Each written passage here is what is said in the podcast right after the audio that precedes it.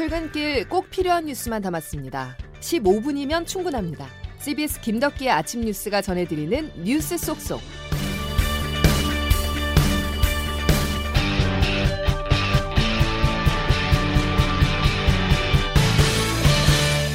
여러분 안녕하십니까? 7월 19일 수요일 김덕기의 아침 뉴스 오늘부터 사흘간 진행을 맡은 CBS 이준규 기자입니다. 물난리로 전국이 뒤숭숭합니다만 첫 소식으로는 조금 전 발사된 북한 미사일 소식부터 전해드리겠습니다. 북한이 오늘 새벽 탄도미사일 두 발을 기습으로 발사했습니다. 한미가 새로 꾸린 확장 억제 협의체죠. 핵협의그룹 이른바 NCG의 출범과 미국의 전략 핵 잠수함이 부산항에 들어온 데 대한 반발, 미사일 도발로 보입니다. 이 소식 조태임 기자가 보도합니다.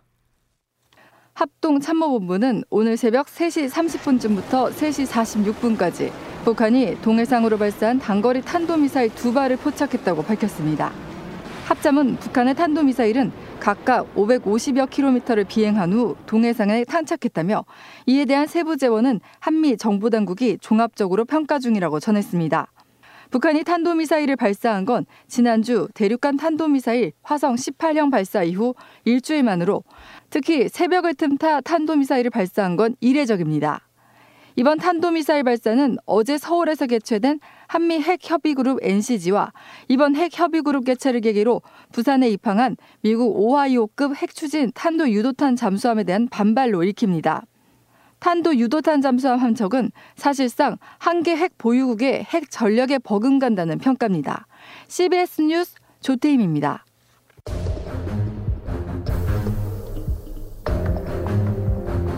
핵 기반의 새로운 패러다임으로 업그레이드된 한미 동맹을 통해 북한의 핵과 미사일 위협을 원천적으로 봉쇄하기 위한 실체적인 노력들을 전개해 나갈 것입니다.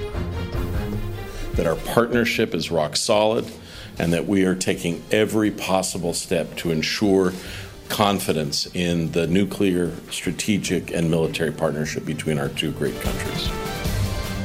미 측은 북한이 대한민국을 핵 공격할 경우 즉각적이고 압도적이며 결정적인 대응 조치를 함께 취할 것이며 이는 북한 정권의 종말로 이어진다는 결연함을 보여주었고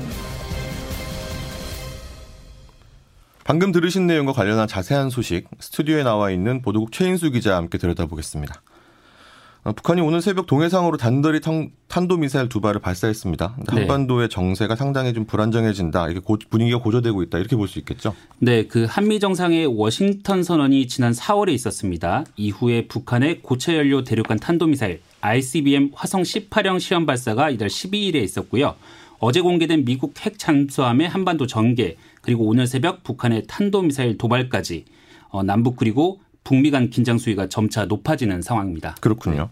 뭐 예고된 발사가 아닌 만큼 뭐 이유가 당연히 있을 텐데요. 네. 앞서 뭐 리포트에 담겼던 내용이었긴 했는데 어제 첫 회의를 한 한미 간의 그 새로운 확장 억제 협의체죠. 핵협의 그룹 약어로 이제 NCG라고 하는데 네네. 네. 이것이 출범한 것 그리고 또 미국의 전략 핵 잠수함의 부산 입항 이것에 대한 반발 차원이다. 이런 분석이 나오고 있네요.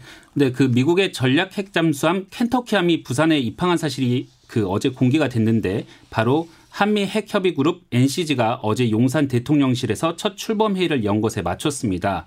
그 사거리 12,000km 탄도미사일 20여 기를 적재할 수 있는 그 핵추진 탄도 유도탄 잠수함 SSBN이라고 하는데요. 그 네. 그 SSBN의 입항이 1981년 이후 42년 만입니다. 아, 굉장히 오랜만이네요. 네, 그 이번 켄터키함의 한국 기항은 그 미국의 확장 억제 의지를 가시적으로 드러내 그 신뢰성을 제고하는 차원이라고 할 수 있는데 중국과 러시아도 민감하게 반응할 것으로 이렇게 보입니다. 아 그러네요. 어제 한미 핵협의부 회의에서는 그 북한의 핵 공격은 정권 종말로 끝날 것이다 이런 굉장히 강력한 경고 메시지가 나왔다고 하는데 네. 뭐 이 소식은 용산 대통령실 곽윤숙 기자의 리포트 듣고 다시 이야기 계속 나눠보겠습니다. 북한 핵 위협에 대응해 한미가 확장 억제 강화 방안을 논의하는 핵협의 그룹 NCG 첫 회의가 용산 대통령실에서 열렸습니다. 김태우 국가안보실 1차장은 NCG 출범 회의 후 기자회견에서 이제 양국 확장 억제는 NCG를 통해 한미가 함께 협의에 결정하고 함께 행동에 나설 수 있는 일체형 확장 억제 체제로 나아갈 것이라고 말했습니다. 미국 측은 북한이 대한민국을 핵 공격할 경우 즉각적이고 압도적이며 결정적인 대응 조치를 함께 취할 것이며 이는 북한 정권의 종말로 이어질 것이라고 강조했습니다. 한미 양측은 미국 핵 작전에 대한 우리나라의 비핵 전력 지원을 위한 공동 기획과 실행 방안을 강구하고 NCG가 중심이 돼 핵과 관련한 다양한 도상 훈련과 시뮬레이션을 조율하고 이행해 나가기로 했습니다. 특히 미국 3대 핵무기인 전략 핵잠수함이 40여 년 만에 부산 작전기지에 입항 중인 사실도 공개됐습니다. 커트 캠벨 미 국가안전보장회의 인도 태평양 조정관은 핵 억제만큼이나 분명한 실혜를 갖고 있는 자산이라며 충분히 제대로 활용하기 위한 모든 조처를 강구해 나갈 것이라고 했습니다. 용산 대통령실에서 CBS 뉴스 박인식입니다. 그런데 이 한미 핵협의 그룹 첫 회의를 겨냥해서 사실 북한에서는 이미 김여정 부부장이 담화를 내지 않았습니까? 그렇습니다. 그 어제 첫 회의가 열리기 전날 그러니까 이제 그제 북한 김여정 노동당 부부장이 담화가 나는데요. 그 담화를 보면 우리에 대한 그러니까 북한에 대한 핵무기 사용을 공공연히 모의하는 핵협의 그룹바 회의 소집과 그러니까 NCG를 지칭을 하는 거죠. 네. 그리고 40여 년 만에 처음으로 조선반도 수역에 진입하는 미 전략 핵 잠수함 그러니까 켄터키함을 지칭을 하는 겁니다. 이런 네네. 구체적인 표현들이 등장을 합니다. 네. 그 김여정 부부장은 미국이 확장 억제를 강화하고 군사 동맹을 과도하게 확장할수록 자신들과의 회담은 멀어질 뿐이다 이렇게 주장을 했는데요. 아, 네. 어, 그러면서 비핵화 불가 입장을 거듭 강조를 했습니다. 네. 뭐 이렇게 한미와 북한 간의 긴장감이 좀 팽팽한 가운데 새로운 변수가 될 수 있는 좀 보기 드문 사건이 어제 오후에 발생을 했어요. 네. 미군 병사 한 명이 공동 경비 구역이 JSA에서 견학을 하다가 갑자기 군사 분계선을 넘어서 월북하는 그런 사건이었네요. 이 소식은 박희원 기자가 보도합니다. 유엔군 사령부가 공동경비구역 JSA에서 안보 견학 중이던 미국인 한 명이 무단으로 군사분계선을 지나 월북했다고 확인했습니다. 유엔사는 북한이 이 월북자의 신병을 확보하고 있는 것으로 파악하고 있다며 사건 해결을 위해 북한군과 협조하고 있다고 밝혔습니다. 로이드 오스틴 미 국방부 장관은 현지 시간으로 어제 기자회견에서 이 관광객이 미군 소속 병사라고 전했습니다. 아직까지 군인의 월북 배경 등은 알려지지 않았습니다. 사건 발생 직후 유엔사는 관할하던 판문점 견학 프로그램을 취소했습니다. 유엔사는 평소 일주일에 4번, 한 번에 40명씩 한국인과 미국인 등을 대상으로 JSA 견학 프로그램을 운영하고 있습니다. 3년 전 강화도 연미정을 통해 우리 민간인 한 명이 월북한 적은 있지만 외국인, 특히 미군의 월북은 1965년 이후 58년 만입니다. CBS 뉴스 박희원입니다. 최 기자, 이렇게 네. 그 한미와 북한 간의 심경전이 팽팽한 이런 상황, 이 미국인의 또 월북이 바, 발생하는 것이 시기가 겹치지 않습니까? 네, 그렇습니다. 앞서 뭐 나, 이야기 나눴던 이건 최근 상황들과 어떻게 좀 연관이 있을까요? 그 자세한 이제 월북 배경은 아직 알 수는 없지만 핵협의 그룹 1차 회가 개최가 되고 미군의 전략 핵 잠수함이 부산에 기항한 상황에서 이제 월북 사건이 발생을 한 거잖아요. 네. 그 사건 해결을 위한 북미 간 마쿠 접촉이 있을 것으로 보이는데 네. 그 앞서 말씀드린 것처럼 김여정 부부장 담화를 보면 주한미군 철수로도 비핵화 대화는 불가능하다. 또 그다음에 이제 국제사회의 비핵화 요구에 대해서 우리는 믿지는 일을 하지 않는다. 이런 내용들이 포함이 돼 있거든요. 아, 예, 예. 그 대화의 문턱을 북한이 상당히 높여놓은 상태인데 한번더 상황이 상당히 복잡하게 전개되면서 향후 북미 간의 어떤 결론에 다다를지 주목됩니다. 한동안 좀 지켜봐야겠네요. 여기까지 듣겠습니다. 최인수 기자였습니다. 집중호우로 현재까지 집계된 사망자는 44명, 실종자는 6명으로 나타났습니다. 수색 작업이 이어지는 가운데 오늘 새벽 대전에서는 익사 사고가 발생했는데요. 집중호우로 인한 피해는 아닌 걸로 파악이 됐습니다. 장규석 기자가 보도합니다. 오늘 새벽 6시 기준 중앙재난안전대책본부 집계에 따르면 이번 집중호우로 인한 사망자는 전국에서 누적으로 44명에 달합니다. 어제 경북 예천에서 실종됐던 3명이 숨진 채 발견되면서 사망자는 3명 더 늘고 실종자는 줄었습니다. 오늘 새벽 1시쯤 대전시 대전촌 보문교 인근에서 19살 남성이 물에 빠졌다가 4시간 만에 심정지 상태로 발견됐고 어제 저녁 7시쯤에는 울산시 울주군에서 60대 남성이 물이 불어난 하천을 건너던 도중 실종됐습니다. 하지만 중대본은 두 사고의 경우 집중호우로 발생한 인명피해는 아니라고 보고 공식 집계에 포함시키진 않았습니다. 재산 피해도 계속 늘어나고 있는데요. 도로 사면 유실과 붕괴, 낙석, 산사태, 집안 침하 등 공공시설 피해가 1031건, 주택 침수 파손, 차량 침수 등 사유시설 피해는 935건, 농작물 피해도 3만 1000여 헥타르가 침수 또는 낙과 피해를 입었습니다.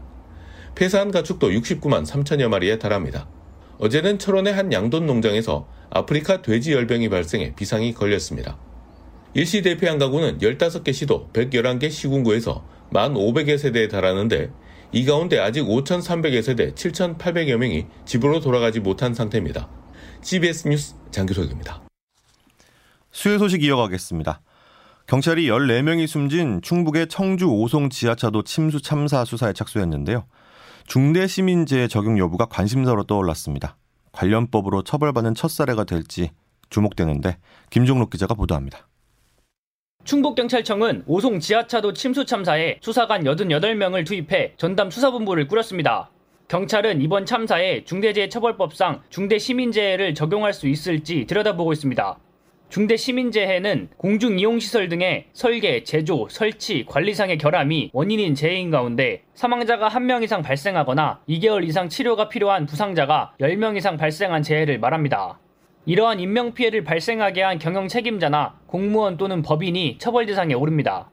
이번 참사가 난 지하차도는 공중 이용시설이고 대규모 사상자가 발생한 만큼 중대 시민재해로 처벌이 이뤄질 가능성이 매우 높습니다. 민변 권영국 변호사입니다. 적용 대상이에요. 이게 공중 이용 시설이잖아요. 일반 국도나 이런 것도 포함되지만 또 100m 이상의 지하차도가 포함되어 있어요. 우선 홍수 경보가 수차례 있었는데도 도로를 통제하지 않은 충북도, 청주시, 흥덕구 등 지자체가 조사 대상으로 꼽힙니다. 무너진 임시제방을 공사했던 행복청과 시공업체도 안전 확보 의무를 다했는지 따져볼 대상입니다. 다만 침수 신고 이후 통제를 제대로 하지 못했다는 지적을 받는 경찰과 소방 등은 관리 책임이 있다고 볼수 없어서 중대 시민재해 처벌 대상은 되지 않을 것으로 보입니다. CBS 뉴스 김정록입니다. 윤석열 대통령은 이권, 부패 카르텔에 대한 보조금을 전부 폐지하고 그 재원으로 수해 복구와 피해 보전에 나설 것이라고 밝혔습니다. 윤 대통령은 어제 국무회의에서 카르텔의 정치 보조금을 전부 삭감해 농작물 피해 농가와 산 붕괴 마을 100% 보전에 투입하라고 지시했습니다. 그러면서 국민의 혈세는 재난으로 인한 국민의 눈물을 닦아드리는데 적극적으로 사용돼야 한다면서 과하다 싶을 정도로 재정을 쓰라고 강조했습니다. 내년 최저임금이 밤샘 토론 끝에 시급 기준으로 올해보다 240원 오른 9,860원으로 결정됐습니다. 최저임금위원회에서 이희진 기자가 보도합니다. 내년 최저임금도 끝내 만원 문턱을 밟지 못했습니다. 최저임금위원회는 조금 전 내년 최저임금을 시급 기준 9,860원으로 하는 2024년도 최저임금안을 의결했습니다. 올해 9,620원보다 240원, 2.5% 오른 금액입니다. 위원회는 어제 오후부터 밤새 최저임금 심의를 벌였지만 노사 양측 이견이 좁혀지지 않자 결국 표결을 시행했습니다. 양측으로부터 받은 최종안을 표결에 붙였는데 노동자 위원 측은 만 원, 사용자 측은 9,860원을 최종안으로 제시했습니다. 표결에는 공익위원 9명과 사용자위원 9명, 노동자위원 8명 등 총 26명이 참여했고 노동자 측 최종안에는 노동자위원 8명만 찬성했습니다. 사용자위원 전원과 공익위원 8명 등 17명이 사용자 측 안에 찬성표를 던져 결국 내년 최저임금안으로 채택됐습니다. 공익위원 1명은 기권했습니다. 노동자위원 간사인 한국노총 류기섭 사무총장입니다.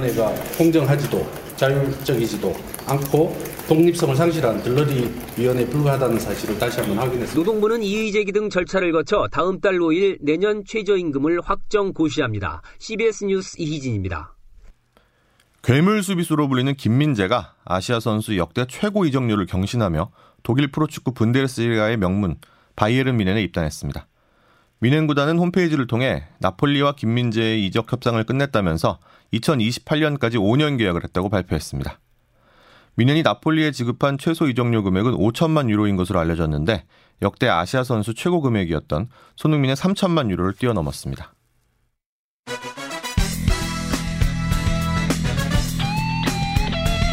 핵심만 담다. Save your time. 기상청 연결해서 날씨 들어보겠습니다. 김수진 리포터 오늘은 무더위가 찾아온다는 소식이 있네요.